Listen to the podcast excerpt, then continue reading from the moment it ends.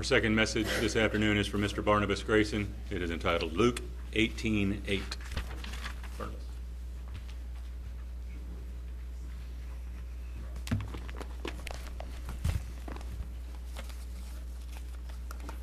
Stuck in my pocket.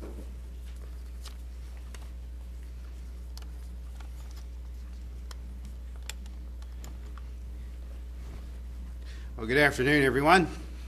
Don't you like this rain? Really feels good. I sure like it myself. Washed the car on the way up. Uh, we or some were talking there in the room earlier about the, the title to this message. It was just Luke 18 8. And, and so we uh, laughingly said, or it was suggested, well, just read the scripture and we can all, you know, go eat. So it got me thinking there when uh, maybe I'll just read the scripture and that would be all. But anyway, the, what the scripture says, when the Son of Man cometh, will he find faith on the earth? So I read the scripture. Actually, that's a question. So I can't leave it just hanging in the air. And I'm going to go over this particular scripture. When the Son of Man comes, will he find faith on the earth? But what will he find instead? What will he see? Now we know that the Savior knows everything that is going on in our society, in our world. He sees the sin, he sees the corruption, he sees the war, the mass murders, and all of those hideous things that are taking place in the lives of many people. He sees the corruption, he sees the sin, he sees the lies. And that's how it's been since the beginning of time. What will he see? You know, nothing is really hid from him. And the Savior, of course, knows, just as we do, what's taking place in our world. But the bigger question then is when the Son of Man returns, what will he find or see in us, individually, personally? And so these words are meant for us to consider. In Luke 18 and in verse 1, we'll start there, Luke 18 and verse 1. And he spoke a parable unto them, that is, his disciples. As you know, we're the uh, end time disciples today. He speaks to us. He spoke a parable unto them to this end or to this aim that men ought always to pray and not to faint. How many times in our own life have we neglected prayer? Maybe because of something else ongoing in our life or our focus was somewhere else. We forget to pray. Or because we may be praying for something and it just doesn't come to pass, and so maybe we give up on it. Those things happen. But here we see that the importance is placed on prayer and it uh, being a constant thing in our life. But he spoke this parable with a lesson included in not giving up, not to faint, not to forego it or not to let it go. But why would Christ give this parable if it did not mean that there would be times when prayer is not immediately answered? Well, some would just give up. So we read in verse 2 where he said, saying, There was in a city a judge which feared not God nor regarded man. So the only respect that this judge apparently had was for himself. He was not afraid of God, he had no uh, fear of man. But there was this widow in that city, and she came unto him, saying, Avenge me of mine adversary. Give me justice for my adversary.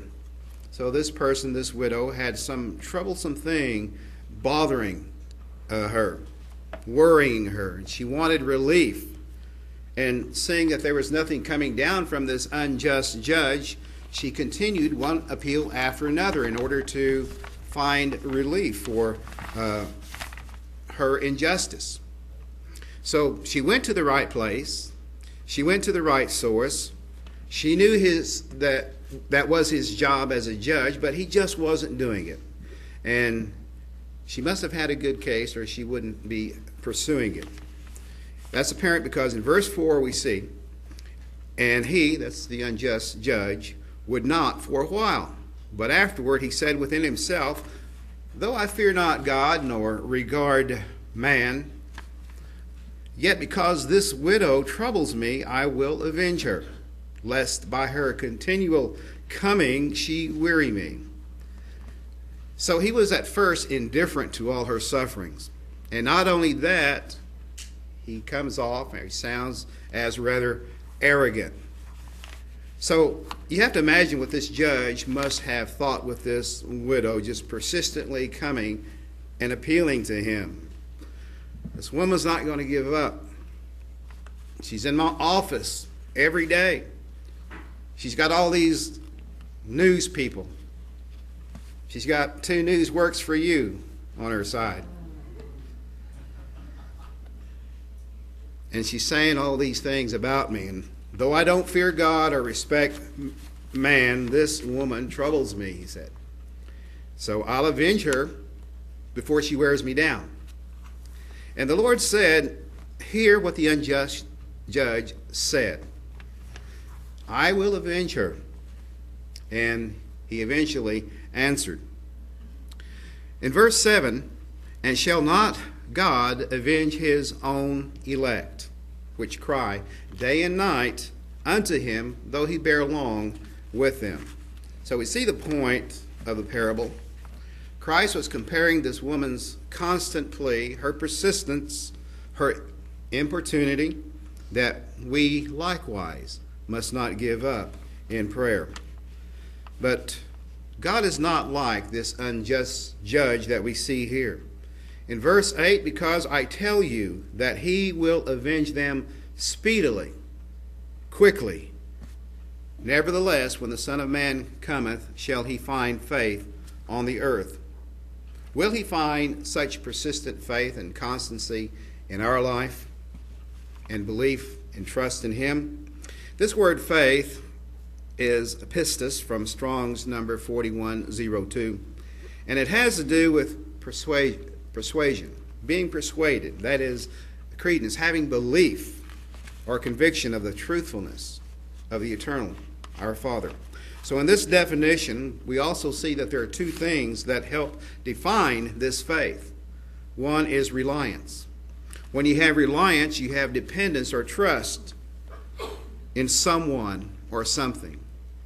We believe that our Father exists. We believe that He left us uh, guidelines and, and uh, promises. We have a reliance on that.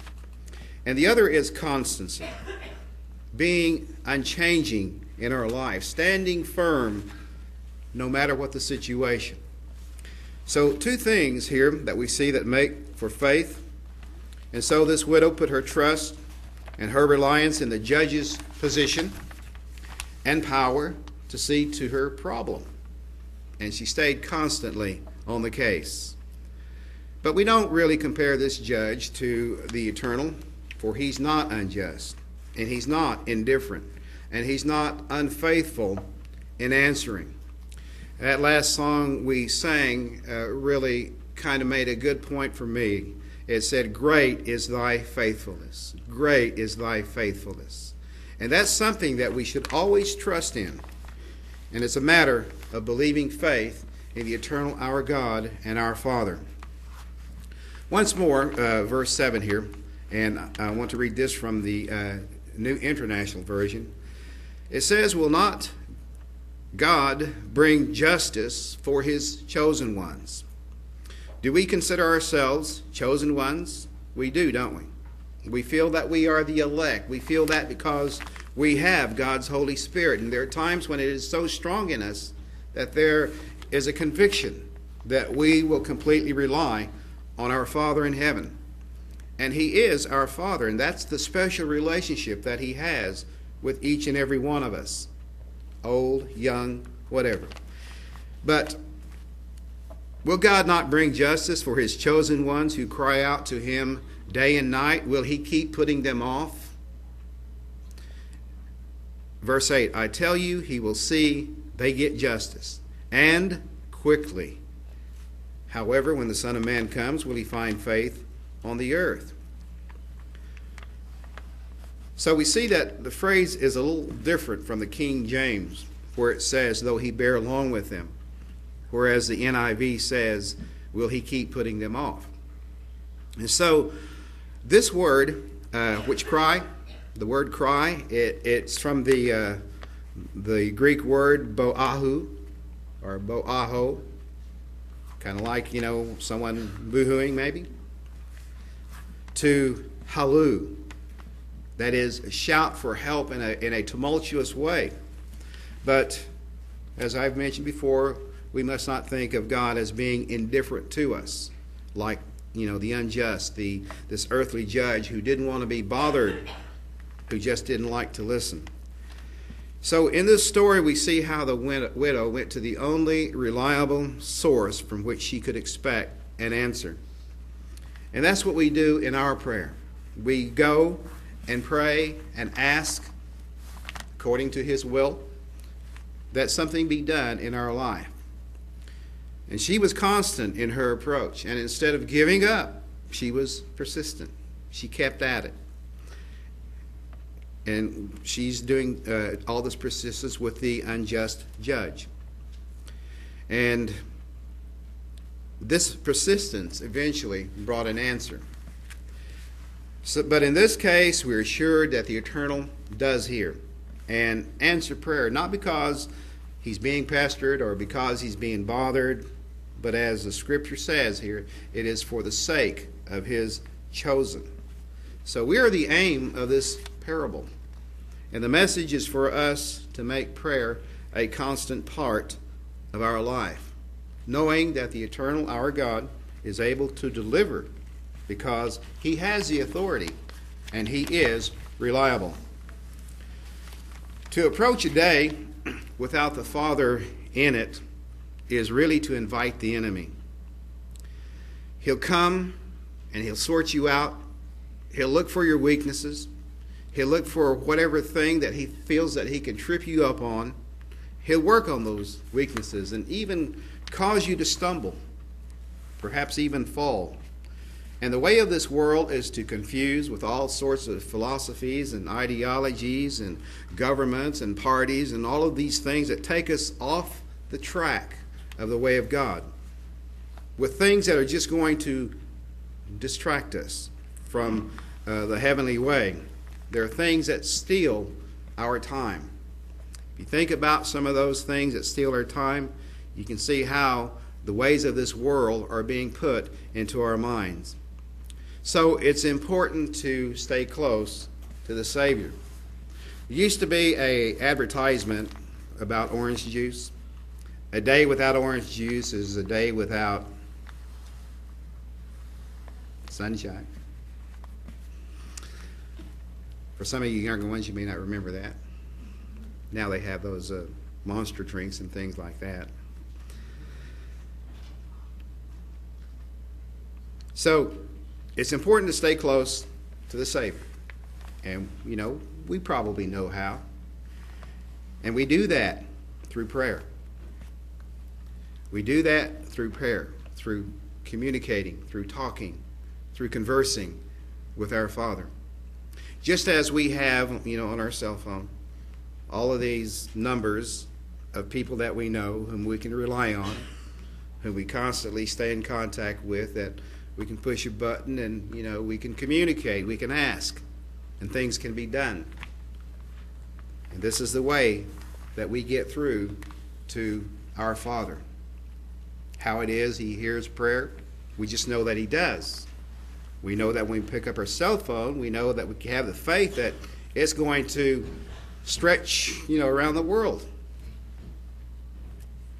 So we do that through prayer staying close to the Savior. And the other thing is through obedience to His Word. Obedience to His Word. And sometimes we neglect that because of weakness, because of misunderstanding, because of other things. And so we have to prove all things at times. And we have to hold fast to those things that are good. And you know that faith comes by the hearing of the Word. So prayer is one thing. That's how we get to know the Father, and it's how He gets to know us. Now, we all have many um, differences in personality. We have differences in interest. We have differences in concern. But we're still His children. And He relates to us one on one. He knows perhaps some of us just like to paint or to draw or to fix cars or some other hobby or, you know, whatever interest we might have. He knows us on an individual basis because, like, you know, the children we have, they have certain interests, they have certain things that they like to do, and we can relate to that. So that is how our Father communicates with us and gets to know us, and that's through prayer. We know also that God can answer immediately, but sometimes it is a while before there is an answer. I believe that we all go through that waiting experience where, you know, our patience is tried. Yet, in spite of that, we all remain faithful and hopeful and constant in our faith. Now, there are many things that move us closer to Christ, and often it is a trial or a problem in our life. But even in it, it has been no, made known to us through Scripture that He will never leave or forsake us, that nothing shall separate us, it says, from the love of Christ, be it a trial or, or a persecution. But it is also being mindful of what Jesus has done in regard to our salvation by sacrificing his life for ours. He said he will never leave or forsake us, that nothing shall separate us from the love of God. Let's go to the book of Romans, chapter 8.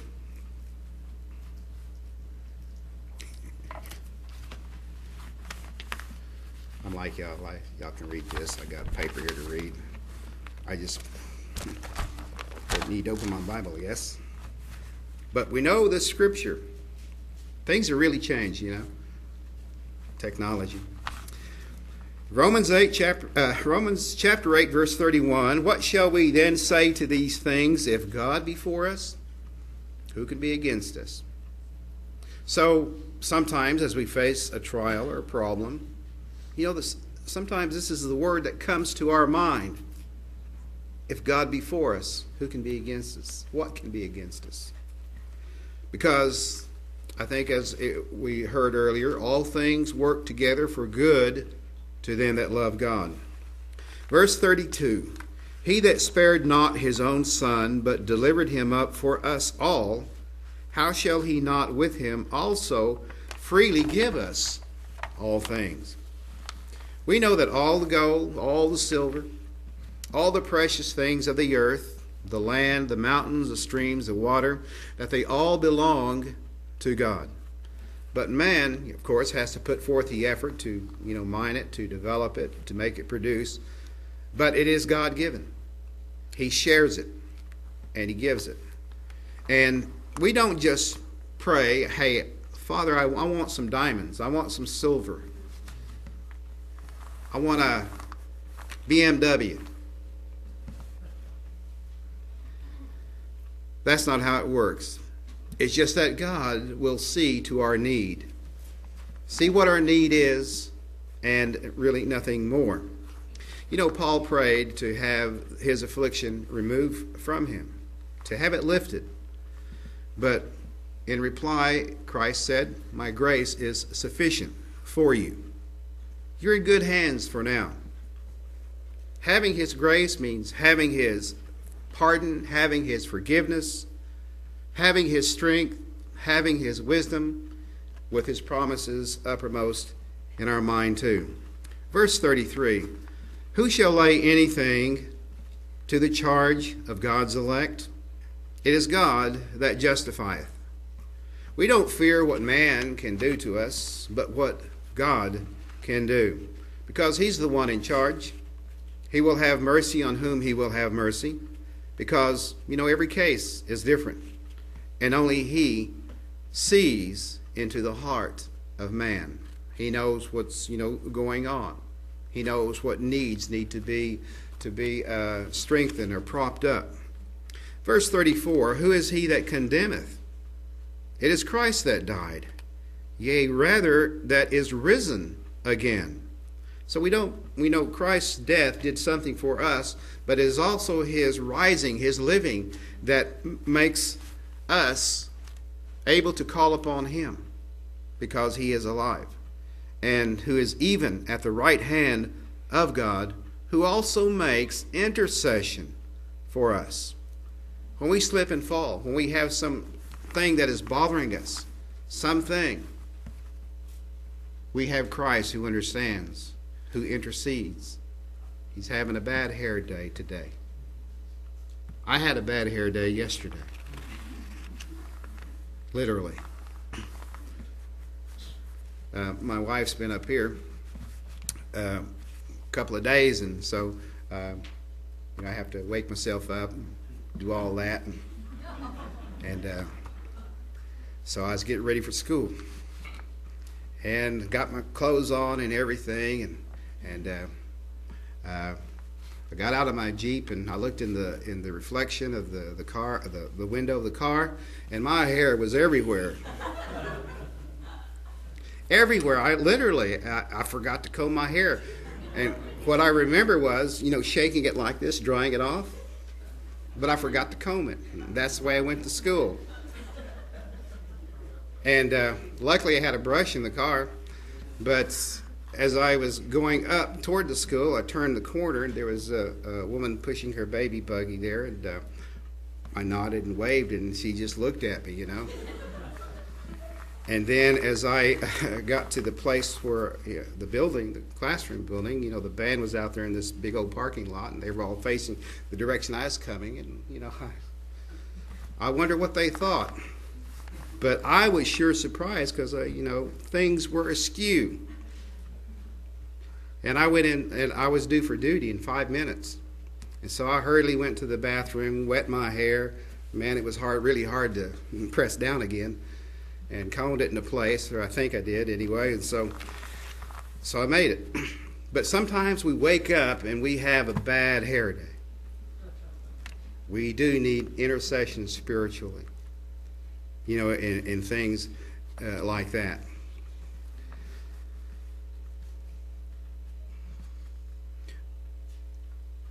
Who is he that condemneth? It is Christ that died, yea, rather, that is risen again, who is even at the right hand of God, who also makes intercession for us. Sometimes, you know, we may condemn ourselves, but that's not the way. Sometimes other people will condemn us, but it's only through Christ that we live, and through him are we, are we saved.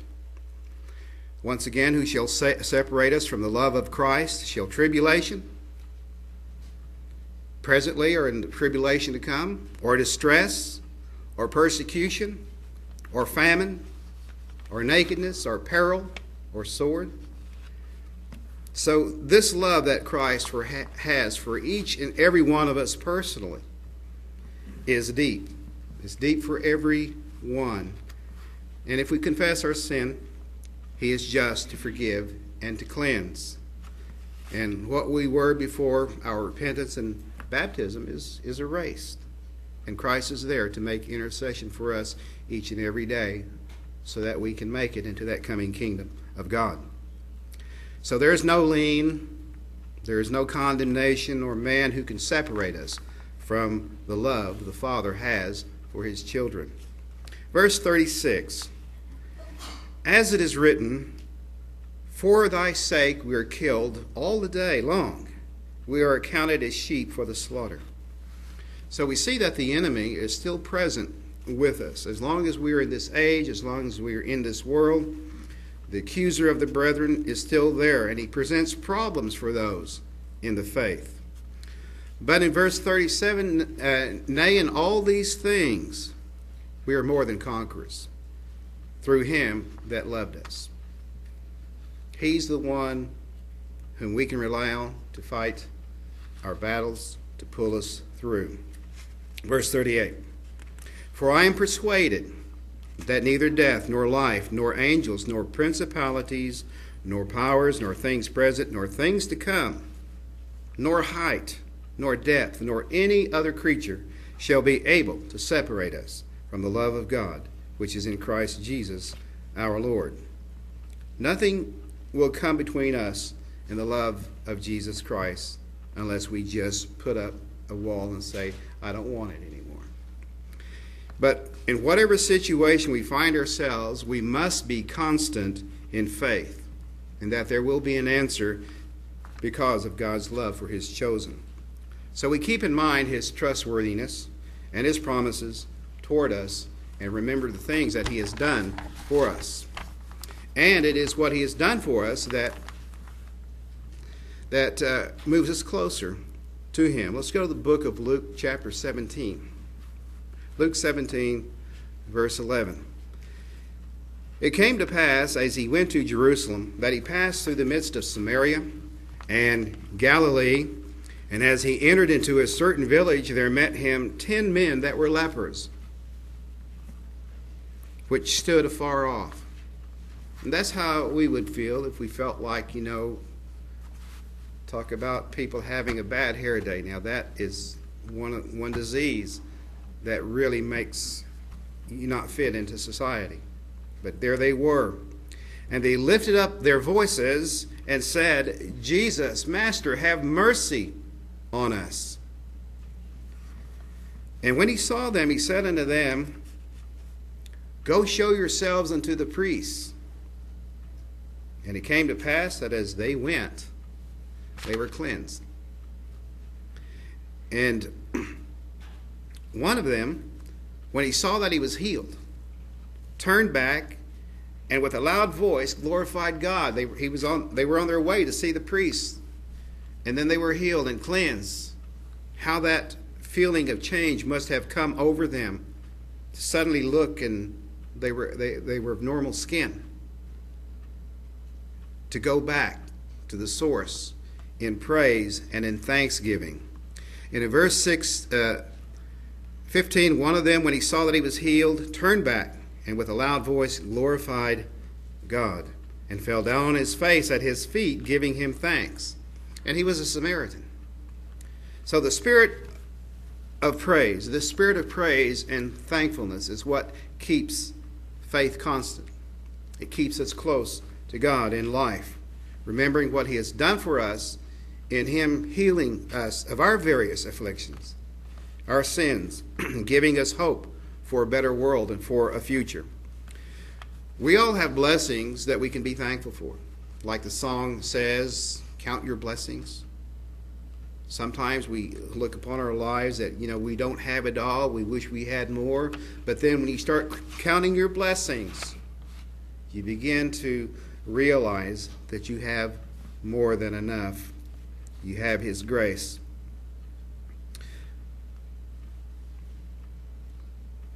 But we see that only this one leper, this former leper, came back to praise, seeing that he was cleansed by the power and kindness of Jesus Christ. And Jesus answering in verse 17, Jesus answering said, Were there not ten cleansed? But where are the nine? There are not found that return to give glory to God, except this stranger. And he said unto him, to this leper that was healed and came back to praise him, Arise, go your way. Your faith has made you whole. So the others took, you know, they took their outward cure. But this one found, in addition to that outward cure, an inward cure. And he was thankful. Now, perhaps this man must have had always had hope that someday, somehow, somewhere, he would be healed of this hideous disease. He didn't know when, he didn't know how, but when he called out to Christ and was healed, it moved him to return to the Savior to give and praise thanks. Just as we realize sometimes that how we have been healed of our own uncleanness, how we've been healed of our own unrighteousness, and to Him we can be thankful and return to Him in praise and thanksgiving. Verse 20 Oh, uh, let's see, verse 20, yes. Now, when he, let's see, you know, these Pharisees, they, they were demanding, they wanted to know when the kingdom of God was going to be set up. Let's, you know, sort of distract from this healing of the ten lepers. We want to know when you're going to set up the kingdom or when the kingdom is going to be set up. Verse 20, and when he was demanded of the Pharisees, when the kingdom of God should come, he answered them and said, The kingdom of God comes not with observation. It's not, you know, not visible. These Pharisees were materialistic. They had to see. They had to have this proof. Verse 21, neither shall they say, Lo here, or lo there, for behold, the kingdom of God is within you. You know, there are always people and societies and cults and groups of people who want to establish some utopia, some place where everything is going just right and saying, well, you know, he's here or he's there. And so, you know, there's always that little search for places where a heavenly kingdom on earth might, might exist. But the kingdom of God, he says, is within you. Sometimes that's a, a, that's a spiritual thing that you have to think about. But he said unto his disciples, The days will come when you shall desire to see one of the days of the Son of Man, and ye shall not see it. Think about that. This reply, this, this, these words he spoke to his, to his disciples. The days will come when ye shall desire to see one of the days of the Son of Man, and ye shall not see it. How often do we sometimes desire to see great miracles as in the days of Christ? Verse 23 And they shall say to you, See here or see there, don't go after them nor follow them. You know, these are the worldly ways, the worldly leaders. Don't go after them.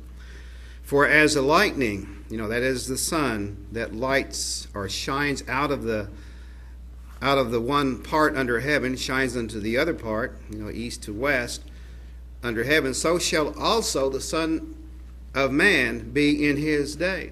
Don't be misled.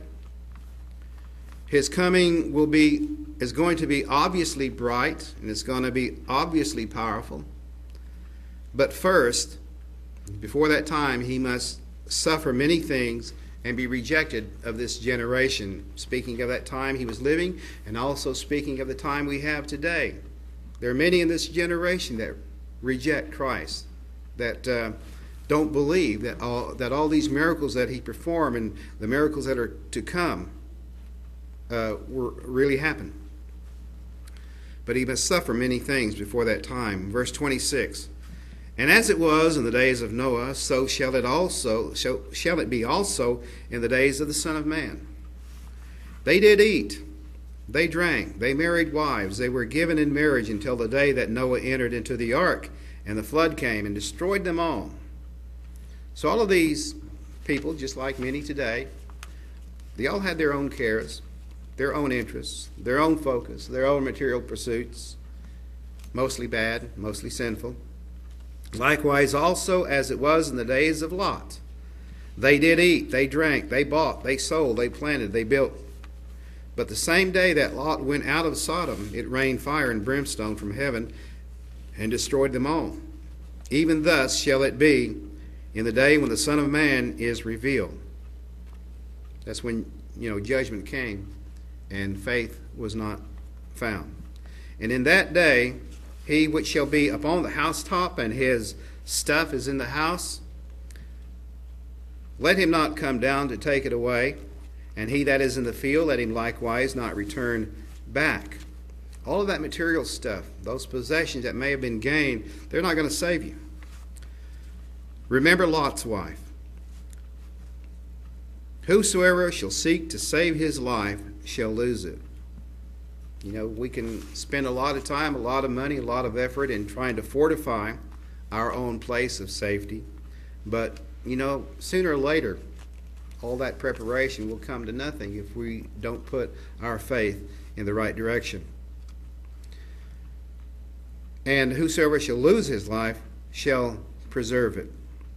only God is able to save or to destroy. And if we die in Him, we know that we will be resurrected. Verse 34 I tell you, in that night there shall be two men in one bed, asleep. The one shall be taken, and the other shall be left. Two women shall be grinding together, the one shall be taken, and the other left. Two men shall be in the field, the one shall be taken, and the other left. All of these people going about their routines until, you know, the, in that day the Roman army came and brought ruin to the Judeans. But here we see that there are two kinds of people that are represented here one willing to trust Christ, and the other doubtful, without faith, not sure, you know, of this evil that is supposed to come upon the world. And they answered in verse 37 and said unto him, uh, one shall be ta- well, one shall be taken, the other left. And the disciples answered and said unto him, Where, Lord? You know, where, where are they going to be taken? And he said unto them, Wheresoever the body is, there will the eagles be gathered together. So, to answer that, we have to go to Matthew 24. We know that as it was at that time, so shall it be in the last days. In Matthew 24, verse 4, the, the disciples asked, When shall these things be? Jesus answered and said unto them, Take heed that no man deceive you. And he talked about how people are going to come in his name and shall deceive many, and about all the wars and rumors of wars. But he said, See that you be not troubled. These things must come to pass, but the end is not yet you know, nations fighting against nations, kingdom against kingdom, and famines and pestilences and all this, these things. But all these are the beginning of sorrows. Verse 9 Then shall they deliver you up to be afflicted, and you shall be hated of all nations for my, for my name's sake. And then shall many be offended. Do you think we might be offended? Do you think we might offend someone else? We have to be careful and shall betray one another and shall hate one another. And many false prophets shall rise, and they, they're going to deceive many. Many will be misled. These prophets will be misled into thinking they have the answer. And they point, you know, where Christ is. But because iniquity shall abound, the love of many shall wax cold. You know, lawlessness will be so rampant that glowing love for God and for His way and for fellow man is just going to grow dim. But he that shall endure unto the end, the same shall be saved. So we see in this this scripture endurance. Endurance over you know whatever situation confronts us. Same shall be saved because you know Revelation says that here are they that who that keep the commandments of God and the faith of Jesus Christ. And this gospel shall be preached in all the world for a witness unto all nations, and then shall the end come. So, not before that time will the end of this age come, when God has sufficiently warned and given the good news of salvation.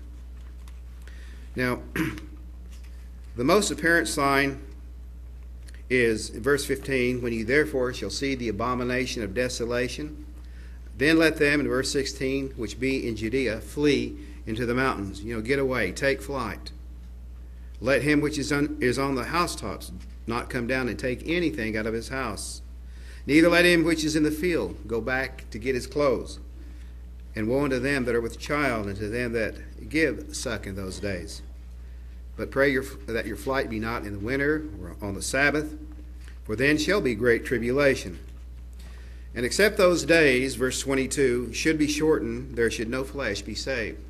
But for the elect's sake, those days shall be shortened. Now, verse 23 If any man shall say to you, Lo, here is Christ, or there, believe it not. And if it were possible, they shall deceive the very elect. Verse 25 Behold, I have told you before. Wherefore, if they shall say unto you, to you, Behold, he's in the desert, he's in the wilderness, don't go there.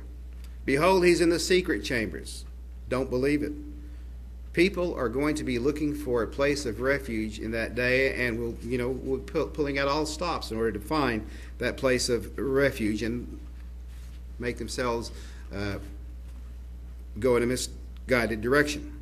Verse 27, here's uh, what uh, was meant by, for wheresoever the carcasses, there will the eagles be together. And Christ is uh, talking about this. For as the lightning comes out of the east and shines even into the west, so shall also the coming of the Son of Man be. Because wherever the carcass is, there will the eagles be gathered together. And so those two verses indicate the where and the when. Remember the disciples, uh, you know, asked, where? Where will they be taken? The words may seem a little puzzling. They ask, you know, when they ask Christ, well, where, Lord, are they going to be taken? Now, this word carcass is ruin. It means ruin. And it means a lifeless body. And the eagles, it comes from a word, aros, which means an eagle with, you know, wind like flight. So it may be understood that Christ is referring to his return in a time yet future. Verses 27 and 28. When Christ returns, what will he see? He's going to return to a world that is on the brink of total ruin and almost a lifeless body before he intervenes for the sake of his elect, those enduring to the end of the age, and in those whom he will find constant and persevering faith. So, when things look dark, when it seems an answer is not immediate, especially for the saints in that coming time, we keep the faith. Keep the faith no matter what, knowing that God is in control and will quickly answer. Isaiah chapter 40. Have you not known, verse 21, have you not heard, has it not been told you from the beginning, have you not understood from the foundations of the earth? It is he who's, uh, that sits upon the circle of the earth, and the inhabitants thereof are as grasshoppers, that stretch out the heavens as a curtain and spreads them out as a tent to dwell in. That brings the princes to nothing. He makes the judges of the earth as vanity. Yea, they shall not be planted, yea, they shall not be sown, yea, their stock shall not take root in the earth, and he shall also blow upon them, and they shall wither, and the whirlwind shall take them away as stubble. To whom then will you liken me, or shall I be equal? said the Holy One. Lift up your eyes on high, and behold who has created these things, that brings out their host by number, calls them all by names by the great greatness of his might, for that he is strong in power, not one fails. Why say you, O Jacob, and speak, O Israel? My way is hid from the Lord, and my judgment is passed over from my God. Have you not known, have you not heard, that the everlasting God, the Lord, the creator of the ends of the earth, faints not, neither is weary? There is no searching of his understanding. He gives power to the faint. And to them that have no might, he increases strength. Even the youths shall faint and be weary, and the young man shall utterly fall. But they that wait upon the Lord, shall renew their strength and shall mount up with wings as eagles. They shall run and not be weary, and they shall walk and not faint. So when we see Christ, we shall be like him. but the prayer of faith down through the ages has been, you know, often of those who have cried for help. And we're no different in this age, but we have the faith to pray. Uh, Psalm 27 the Lord is my light and salvation. Whom shall I fear? The Lord is the strength of my life. You can read the rest of that psalm, but uh, don't want to go too long. Romans 8, chapter 8, and verse 14. For as many as are led by the Spirit of God, they are the sons of God. For you have not received the spirit of bondage again to fear, but you have received the spirit of adoption, whereby we cry, Abba, Father. The Spirit itself bears witness with our spirit that we are the children of God. And if children, then heirs, heirs of God, and joint heirs with Christ, if so be that we suffer with him, that we might be also glorified together. For I reckon that the sufferings of this present time are not worthy to be compared with the glory which shall be revealed in us. For the earnest expectation of the creature waits for the manifestation of the sons of God. So we wait for our change to come. That's, you know, that's the longing in all of us. And although we have a home here on this earth, our longing is for something even greater. And shall not, let's uh, close and back to Luke chapter 18. Shall not God avenge his own elect, which cry day and night unto him, though he bear long with them? So we should have this humble confidence that we are the elect, we are his children, that we are his heirs. Verse 8 I tell you that he will avenge them speedily.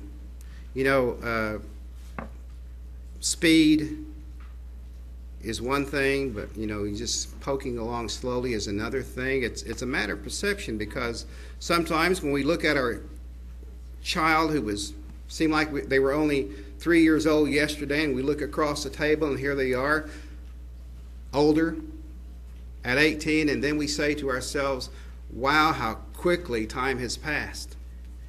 It's our perception of time.